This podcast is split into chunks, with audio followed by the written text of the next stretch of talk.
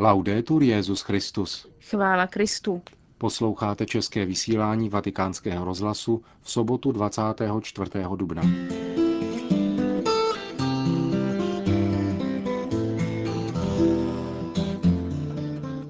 Svatý otec přijal nového velvyslance Belgie.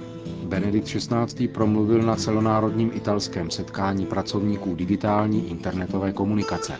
To a mnohé další zprávy ze světa uslyšíte v našem dnešním vysílání, kterým vás provázejí Milan Glázer a Markéta Šindelářová.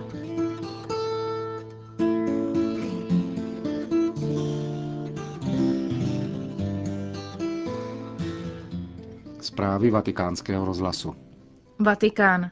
Církev majíc za cíl společné dobro nežádá nic jiného, než svobodu nabízet své poselství, aniž by ho vnucovala, v respektu ke svobodě svědomí, připomněl Benedikt XVI. ve své promluvě k novému velvyslanci Belgie u svatého stolce, panu Charlesovi Gilénovi, který papeži předal své pověřovací listiny.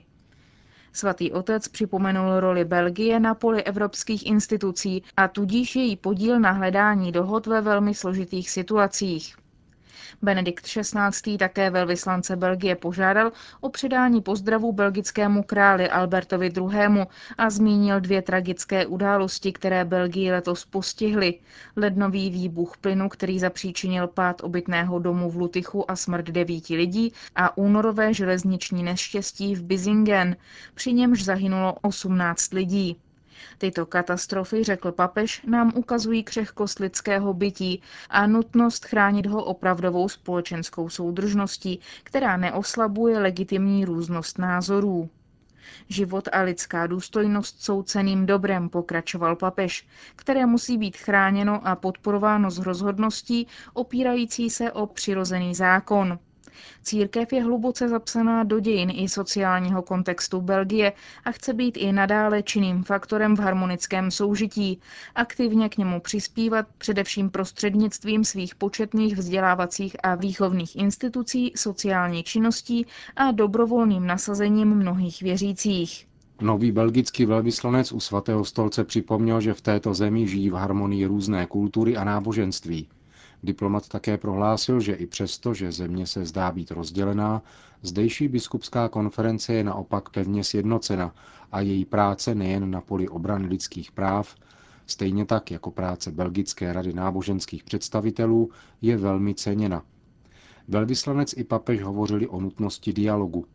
Církev se ráda dává do služeb všech složek společnosti, prohlásil Benedikt XVI a ona sama jakožto instituce má právo veřejně se vyjadřovat. Právo, které sdílí všichni jednotlivci a instituce, aby mohli demonstrovat svůj názor na otázky společného zájmu. Papež také připomněl nedávno svatořečeného belgického kněze Josefa de Voister příklad křesťanské lásky a vyjádřil přesvědčení, že nehledě na sociální vývoj je křesťanství v Belgii ještě stále hluboce zakořeněno a může štědře vyživovat úsilí stále rostoucího počtu dobrovolníků. Na závěr pak Benedikt XVI. připomněl, že belgičtí biskupové přijedou na začátku května do Vatikánu na kanonickou návštěvu Adlímina. Vatikán. Digitální komunikace otevřely novou éru a katolíci v ní nehrají druhořadou roli, řekl na Národním sympóziu pracovníků digitální komunikace šéf-redaktor deníku Avenire Marco Tarquino. Sympózium pořádá italská biskupská konference v aule Pavla VI. ve Vatikánu a sešlo se na něm 8 tisíc osob z různých odvětví digitálních médií. Setkání se konalo celé dopoledne, vystoupili na něm různí odborníci a žurnalisté, jeho vrcholem však bylo vystoupení Benedikta XVI. Dát internetu duši a zličtit dynamiku nových médií, tak by se dal schrnout obsah papežovy promluvy. Internet by se měl stát místem, kde by měli možnost setkat se s Bohem i ti, pro které je dosud neznámý, řekl Benedikt XVI. Il tempo che viviamo Nynější doba prožívá enormní rozšíření hranic komunikace, uskutečňuje dosud nevýdané zbližování různých médií a umožňuje interaktivní komunikaci. Internet je tedy otevřené povolání, tendenčně rovnostářské a pluralistické, ale zároveň vytváří novou prohlubeň. Hovoří se proto o digital divide, digitálním rozdělení, které odděluje připojené od nepřipojených a zvětšuje tak počet již existujících rozdílů, které vzdalují jednotlivé národy mezi sebou i uvnitř. Zvětšují se tak rizika homologace a kontroly, intelektuálního a morálního relativismu, jež jsou již dobře patrné na úpadku kritického ducha, v omezování pravdy na pouhou výměnu mínění a v rozmanitých formách degradace a ponižování intimity člověka. Jsme svědky znečištění ducha, které dělá naše tváře méně usměvavé, zachmuřenější a vede k tomu, abychom se mezi sebou nezdravili a nedívali se vzájemně do tváře.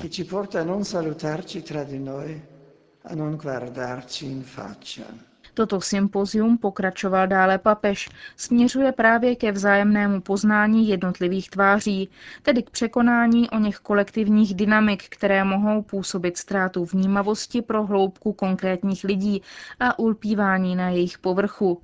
Kdyby k tomu došlo, zůstala by jen těla bez duše, předměty výměny a spotřeby.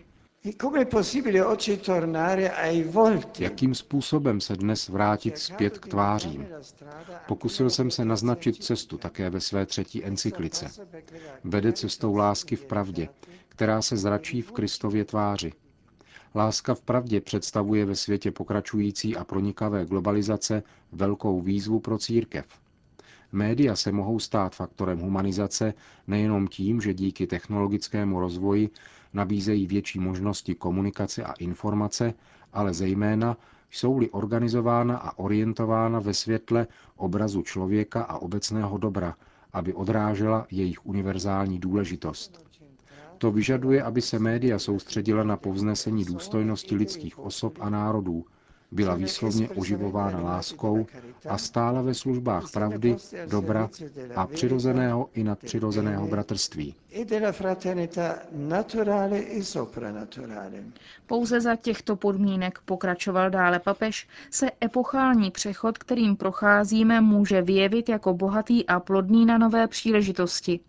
Bez bázně se chceme vydat na širé digitální moře a čelit otevřené navigaci se stejným nadšením, které již 2000 let řídí loďku církve. Spíše než technickými zdroji, jež jsou rovněž potřebné, chceme se kvalifikovat tím, že také tento prostor zabydlíme věřícím srdcem, které bezmeznému komunikačnímu přílivu internetu dodá duši. Toto je naše poslání, nezadatelné poslání církve.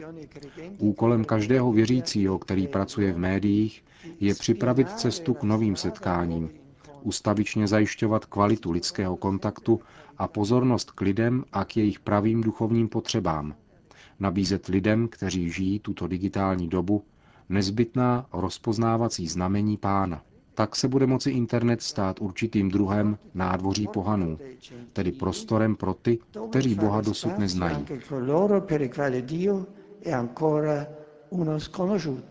Řekl v závěru Benedikt XVI. s narážkou na pobídku k dialogu s nevěřícími, jak ji papež vyslovil ve své bilanční promluvě k římské kurii na konci loňského roku.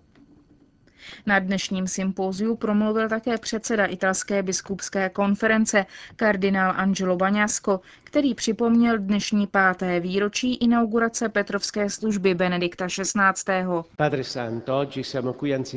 Svatý Otče, jsme zde dnes především proto, abychom z hlouby srdce vyjádřili své poděkování za to, že jste přijal poslání být naším pastýřem, vedoucím nás cestou této doby. Vaše slovo a vaše svědectví nám nepřestává říkat, že církev je živá, že církev je mladá a že v sobě nese budoucnost světa a ukazuje tak každému z nás cestu k opravdové budoucnosti. Tato skutečnost zůstává pravdivou i ve chvílích zkoušek.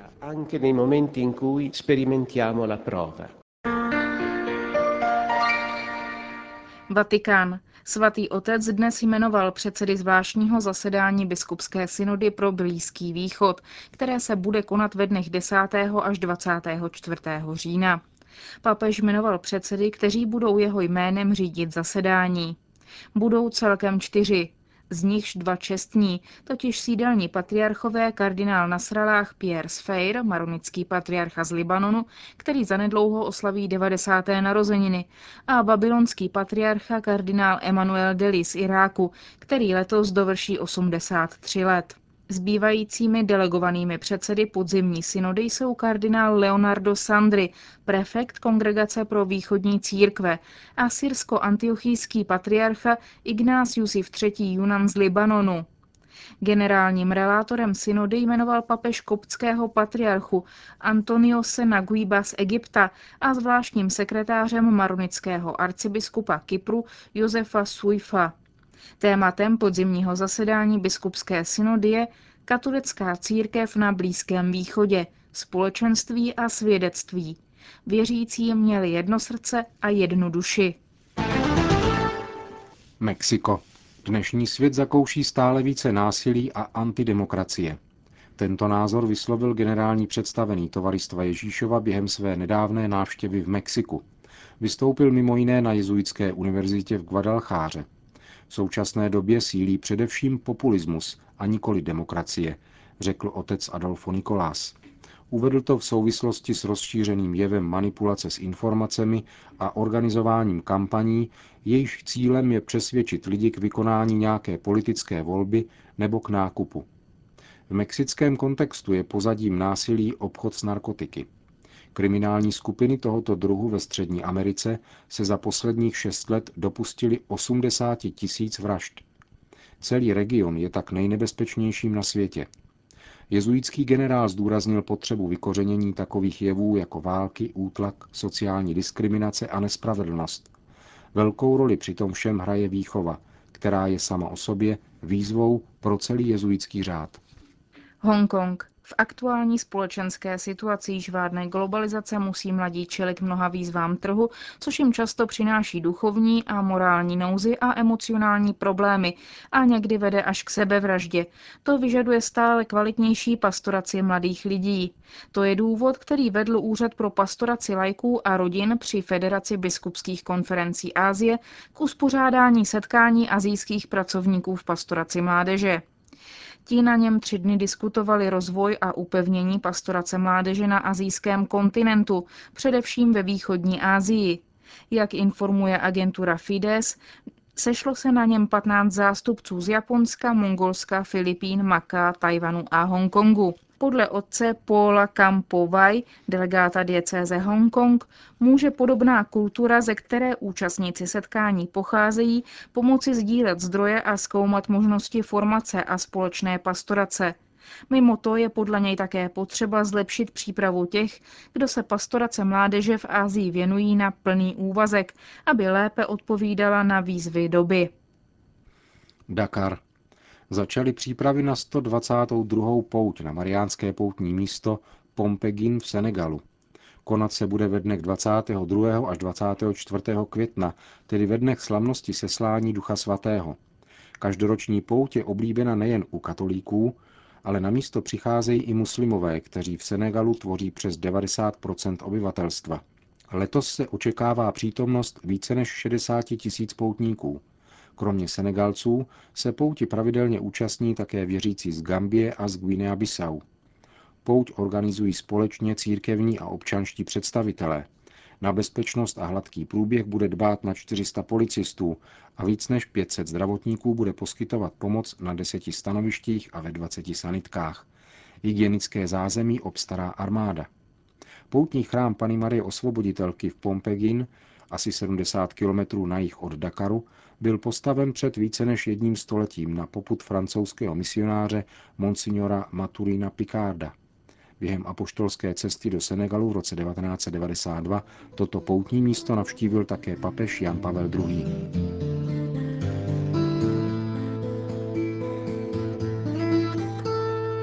Končíme české vysílání vatikánského rozhlasu. Chvála Kristu. Laudetur Jezus Christus.